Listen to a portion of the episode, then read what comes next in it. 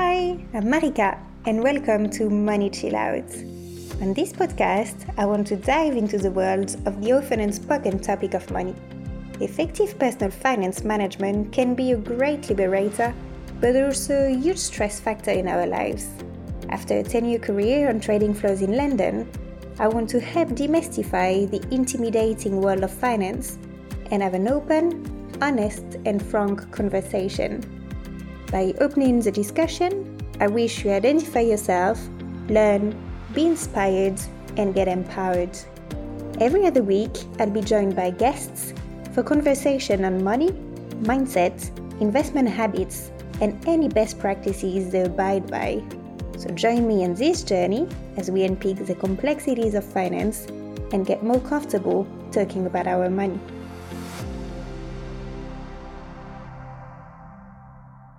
Today, I'm inviting Benjamin, a fan of Money Chill Out, who listens to and comments on each episode. He's lived in London for nearly 15 years, used to be a trader, but has changed paths to spend more time with his two young girls. Having seniority and being flexible in his job, he feels empowered to set his own rules, to pick his girls mid afternoon and work again later. He actually approached me with this topic ID about earning less than your partner. How brilliant! It's another subject that I'm passionate about as it mixes success, personal and couple goals, and society matters. So let's learn more about his situation, how it impacts their lives as a family, and break cliches on something that happens much more than we think. So, hi Benjamin, how are you? Very good, actually, very good. I'm back to France, so yeah, pretty cool.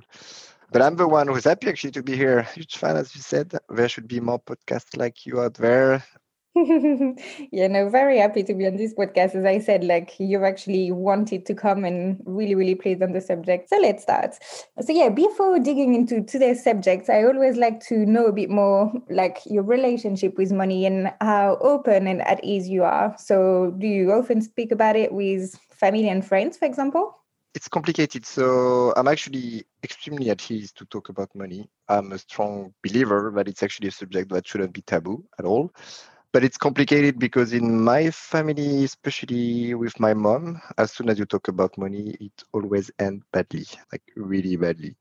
It's either you cannot understand or you don't understand because you have money so it's always a bit touchy subject so i try to avoid it with my mom and family. But otherwise no with uh, the in-laws and uh, with my friends I'm extremely at ease and talk a lot about money actually And so you have two girls, seven and five, actually. So do you plan to do something on their education, like yeah, raising them with the notion of money and so on and so forth? Because it's not really like told in school, but it's so important. So, so what's your plan on that? I would ask you to define education, but uh, I mean, it's uh, I think it's a lifelong journey, you know, uh, money. So at the beginning, you obviously don't talk about the same thing. I do not really want them. We do not really want them, my wife and I, to worry about money. So at the moment, uh, we don't really discuss that. They are actually learning at school. They're doing subtractions and with money. So if they have two pound and they have to buy, uh, I don't know, uh, two oranges, how much uh, they have left. So they are already learning about that. But um, yeah, I mean, we are trying to teach them that if they, things cost money, so if they break, for example, uh, the iPad, they will have to wait and we won't replace it uh, right away, albeit we can. So it's more maybe about values than actually like proper numbers and behaviors. Yes, exactly. Yeah, that's exactly what I think. Values. So, like one in four couples, 25% of couple, you actually earning less than your partner. So, is it something that a lot of people around you know? Yeah, I think so. I think all our friends, or at least our close friends, know about that. I'm a pretty talkative guy, so I don't really mind, and I'm actually proud of that. So yeah, all of them actually are aware. If they ask, I will tell them. okay. And how much is the difference? Like how much more? About fifteen percent more. Okay, so still substantial. Yeah, it's about 10, 10k. It's, yeah, it's still a, still a lot. Huh? So, um, I mean, it has not always been the case. So at Crédit actually our, my salary was going quite rapidly. As you know, I mean, we're in investment bank and especially on the trading floor, the money does come quite rapidly and, and quite steeply. But uh, I started on a three month contract at Crédit and it was actually on a 12 thousand pound contract, something like that. So in less than 10 years, every year it increased by 20%. So overall, so I think I did okay, but it's just it was steep and then it flattened quite a lot. So compared to Marion, which for I mean not obvious reason, but for some good reason and I mean good karma, managed to get up uh, the ladder. So how long has it been the case? Uh, it's been about three years. So she, her boss actually at the time got pregnant uh, with a number three, and she was going to take a, a year off. So Marion would, would have been number one in, in her department. And so that's when she actually started to gain more than me. And then I decided to move to Moody's, and um, it's not the same salary as in investment bank. So actually, I I flattened. But um, yeah, it's been three years now. Okay. So how do you personally feel about it? Like not being the main like breadwinner? I feel great. I mean, no, it, it's great. I think it's uh, it's taking a weight off your shoulder when you're not the only one earning money. So I suppose it, it that's a definite plus. And actually, I think it's also a teamwork. I mean, she's earning money because she got this opportunity, but she was able to take it because I was there to take care of the girls when she was actually working hard. So, yeah, it, it's teamwork, and when your team wins, you're you're happy. Mm-hmm. Yeah, hundred percent. Totally makes sense. And do you think like most men are ready for it, like having this kind of relationship when like the woman is more? I don't know. I mean, I would like to think they are, but uh, unfortunately, no. I think um, even people our age, I mean, I'm a bit older than you, but yeah, I think people our age are not yet ready to lose on that point. Okay, but did you have like, I don't know, unsolicited comments or jokes either about you earning less or your wife Marion earning more? I do get jokes. It's not necessarily funny, but um, I much rather be in my situation than theirs, I would say. So um, I love at them, uh, not um, from the joke. Again, the more we both win, the better. So I don't see why this is uh, funny. But uh, yes, I do get jokes. And how do you react then? I don't really care. I mean, at the end of the day, what I care is that we both are happy and uh, we have a good life. So good balance.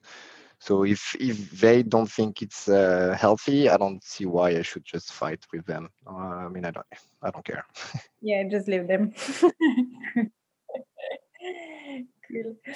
So let's talk about like the um, home organization now. So the one earning less should do a bit more childcare, housework, or any like errands related there's some statistics that prove that when the wife is actually the primary breadwinner, there's like still 41% who still take a lead role in a housework, whereas when it's the men, it's only 14%. So how is it for you? I'd like to think that we are on a 50-50 on a par basis, but um, I I mean, to be realistic, she still does um, 60 and I would do 40. Yeah. And and what do you think, like either for you or like for the society in general, what would be one thing that could actually improve that balance? The main point is that when the other half is underwater and need help and ask for help, you need to be there. And for me, if you have a balance at 60 40, it's still okay. So um, a few years ago, you actually changed job, as you said, like going from a French bank to Moody's, and you did that to spend more time with your family. So can you tell us a bit more about like the reasoning you had? Yeah, so it was end of 2018. Marion was going to be number one, and then the, that her boss was going to be on maternity leave for a year. So that will be a challenge, and she will have to take over and, and be alone for a year. And there used to be a team of two, and now she will be uh, alone. So more work, more things, more meetings, and so on. And at the same time, I also got a, a friend whose son was actually diagnosed with um, a rare form of cancer. So it was pretty hard for him and obviously for the whole family and friends, I guess, uh, for us too, because we you realize that uh, you know life is not easy. And I lost my dad at a relatively young age. I was like 20, 24, 25 when it happened. So I think the last two points made me really realize that there are more things than just earning money and working in investment banking. And uh, so when Moody's just like called me and wanted to get me, I really considered the pros of uh, being flexible and being the king of your uh, agenda. And you can actually take the whole afternoon off and work in the evenings. So I think that was much better as a routine and, and for Marion to actually take over the new job. So no more trading hours, more time with the daughters, yeah, much better. And when you actually moved, like, did you lose compensation wise? Yeah, so I had to give up a bit on the base. Bonuses in investment banks are discretionary, so you don't know what it's gonna be. While at Moody's, it was actually written in your contract, so you could you could always do get more if you were actually overperforming. And for I mean, I did uh, overperform, so I actually got uh, much more than expected. But overall, the total comp was mostly the same, but base was much lower, so it was accepting to earn less for what I yeah. Yeah, but it's courageous, and uh, as you said, like life is so much more than just work, and so yeah. And money, indeed. you live in London, even though you often go to France. and the school there like finish pretty early, like mid afternoon or something. So how are you organized to actually pick your girls? Um, so pre-COVID, we used to have a nanny to do the after school, uh, but uh, since then, actually, Marion does the drop-off in the morning, and we're lucky because the school starts quite early at 8:10 and I do the pickups in the afternoon. Obviously, if one is stuck in a meeting or has something to do in the morning, then the other one can step in, which is pretty cool. And this, this is again flexibility that um, is quite important compared to going to work. And obviously, as I said, I mean, if it's sunny and we want to stay in the park for, we live next to Hyde Park, so if we want to stay in the park, we can uh, for a couple of hours, and then I will just work in the evening. So that's, that's pretty cool. Yeah, that's so cool. Yeah, so let's speak about investments now. So how do you split your day-to-day budget? Because again, you're not necessarily like on 50-50 wage-wise. I do have like a spreadsheet where I keep track of what we spend, but we don't really do a day-to-day breakdown of the budget. So if we need to buy food, we buy food, and we generally have more or less the same um, food run every week that comes from Ocado or Waitrose directly to our door. So that's quite easy pre-COVID, we used to I used to track like what I was spending at Pret or uh, what I was spending in the tube, but uh, since then it has changed. So that's not yeah. We don't really look at the day-to-day budget, but it's more on monthly basis. Yeah. Yeah, but but like, does it mean that everything is shared? You you don't necessarily like check who spent what. No, I do check. no, I do check. She can do whatever she wants, but I do check what's going on. So when I see like something that's not necessarily uh, usual, I will just ask her, "Oh, did you buy something?" but yeah, no, she, I'm cool with that. I mean, she can do whatever she wants. Just yeah, just to be aware of what's going on. And, Cool. And who manages the more like medium to long term investment? So if you need to, I don't know, buy something like quite substantial. I do. So medium to long term, it will be me um, from refinancing the, the, debt on the apartment to our monthly statements and, and breakdown, as I said, and, and also to look at the pensions, how they performed, or ISAs, the investments we have here and there. I mean, just to, I have a spreadsheet and I'm keen on looking at it and uh, making sure that everything is in order. Yeah. So can you briefly tell us like where you've put your money?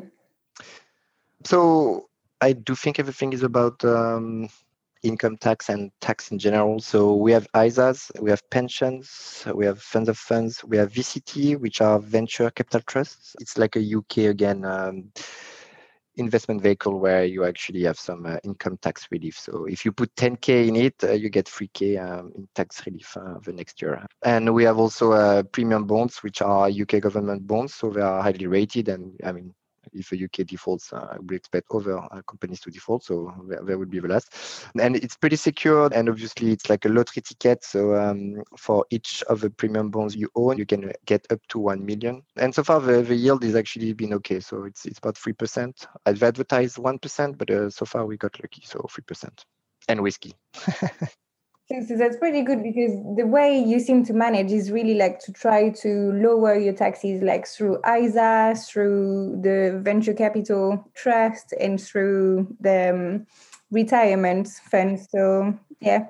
Yeah. Well, I, otherwise you lose thirty percent on every uh, capital gain. So. I know, but it's always good to see like how people do. Yeah, great. Sure. Cool.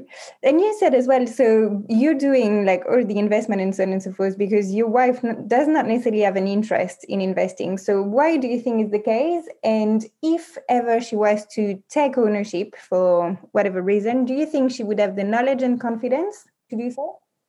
Yeah, so actually, I talked about uh, the podcast to her, and I said actually I asked the same question, and she was like, "No, no, no, I am interested. I do care, but it's just you do it. So why would we need to cook at the kitchen?" she's keen and, and she she understands numbers and she loves numbers. Obviously, she's in investor relations, so obviously she knows what it is. But um, so she has the knowledge. I just think she doesn't have the specific knowledge, like in terms of um, again uh, income tax relief and tax efficiency and so on. So, but that can be picked up quite rapidly, and obviously the knowledge also depends of the jurisdiction. So for now in the UK, but if we were to move to France, uh, she might know more than me but confidence, yes, she definitely has it, and I'm pretty sure she she would do okay. Okay, cool. It's always good. It's um because yeah, you never know what can happen, so you don't want to be stuck one day. So even though she's not the one managing it, because you're transparent in your management, I mean, she can still grasp well, no, that's a good point, actually. Yeah, I am very transparent. So she knows everything I do every month. I talk with her about what's happened and so on. So she's aware. It's not like uh, she's going to discover it if anything was to happen. Again, touching wood. But uh, yeah, we're transparent. So I've left a um, few questions for the end, and or like to open the discussion. Let's say, so you're a connoisseur in spirits and particularly whiskey. So can you tell us about how did this passion start, for example? Because it's not I mean, correct me if I'm wrong, but for me, it's really like more UK or even like Scottish, Scotland based than proper like French tradition. Yeah, well, it's not French for sure, but we do start to have some whiskies popping here and there, and especially in Brittany. It started with a desire to build something for the girls. I mean, Marion, when she was 10, her dad bought like um, amazing um, cases of wine from very good Bordeaux vineyards, and actually 20 years later she sold it and she made uh, like really good money. So um, that's that's something that always interested me. And so the thing is that i know nothing about wine so to the great despair of my father-in-law. And what i know though is that you need like perfect conditions. You need no vibrations no swinging temperatures good humidity and stuff like that. So it's pretty like complicated and uh, i mean in our flat in London, we can't do that. so since we are in the UK, as you said, easier to go to whiskey, easier also to store and to flip actually uh, to investors if um, I wanted to sell them right away. So how it started, I just looked at some blogs and influencers on Instagram. Obviously, you make some mistakes along the way, so I went a bit uh, overboard for the first bottle. Uh, I bought like a Japanese um, Karuizawa, 35 uh, year old, which was about a bit more than 10,000 pounds. That is mental. it is expensive. Yeah, it is actually a bit much. So now I'm more I'm focusing on like more 200 to 500 pound bottles, which if they don't perform, obviously I can drink. so if you were to start, uh, you will start with limited editions, bottles that never fail, such as uh, Macallan uh, for some reason. Macallan is doing very well, but I'm more like uh, an Islay, uh, so Scotch Islay whiskey. Okay. So how, I mean, I don't know much about whiskey. So how long can you keep a bottle before drinking it? As long as you want you just have to make sure that you have some paraffin for the for the top, but um, for the cork not to take too much humidity. You have you actually have to stay up and not um, flat like uh, wines bottles, but uh, wine bottle. But yeah, I mean they're easy to store and you can keep them forever. Uh, not I won't say forever, obviously, but uh, for a long time. Okay. And have you already like sold one or few bottles that you've bought? So yeah, yeah, I sold two already. Yeah, two already because I mean, I bought like a Ardbeg 25, which was a limited edition uh, last year for it was 750, but um, quickly on the web they went for uh, 2,000, if not uh, 5,000 at one point. So yeah, I sold it uh, for 3,000 by the way. Wow because we always say in uh, in stock markets and i'm sure it's the same for everything that the hardest is not to buy it's actually to sell. So how do you know it's like the good time or how do you keep track of the prices yeah, yeah, I know. There, are websites, uh, definitely, that tells you uh, the price for each whiskey. Obviously, it also depends on the reviews of the whiskey. So as soon as they go out, you have some reviews popping up, and uh, sometimes they are very good. So it actually increases uh, further than expected. But also some editions are like brand new, and it was the first 25 year old for for a while, and, and the bottling was really nice and amazing. So it, it, it for some reason it really went up uh, quickly, and it's just, I mean, three times more is, is enough for me. So I just bought it when it was uh, 2500 but i don't mind. It's still better than uh, than keeping it and drinking it so yeah. Cool. Amazing. And do you have like any um, bottle that you would recommend, like any favorite pick, for example, like something affordable? Well, yeah, well, I'm a huge fan of uh, as I said. So this is like an Islay whiskey, and they are, I think they've been bought by Pernod Ricard recently, so they are now French. but um, now they are very about terroir and, and making sure that um, the islanders are actually uh, earning for uh, money for what they do. And I think the mentality and the sustainability um, aspect of the distillery is amazing. So I'm really going for it. So anything like Octomore or Port Charlotte are amazing. I love it. Okay, cool. I'll have a look. As I said, I, I don't know anything about this world, so thanks Jose recall. so I think we're arriving at the end of this episode. So thank you so much, Benjamin, for sharing your experience, especially your views on this modern, let's say, money matters. So yeah, you seem to be really at ease and proud of your wife's successes and view your couple as a team. I really like that mentality, and I'm sure a lot of people will recognize themselves on this. So thanks so much, and um, and take care. You're welcome. Thanks a lot, Micah. Ciao. So at the end of this episode. I hope you are as enthusiastic as I am. You can find the notes and the key takeaways on my website at maricafino.com. And if you want to go further in mastering this beautiful adventure of owning your finances, please contact me. I offer workshops and coaching to guide you through. Finally, if you like this podcast, please subscribe and spread the word.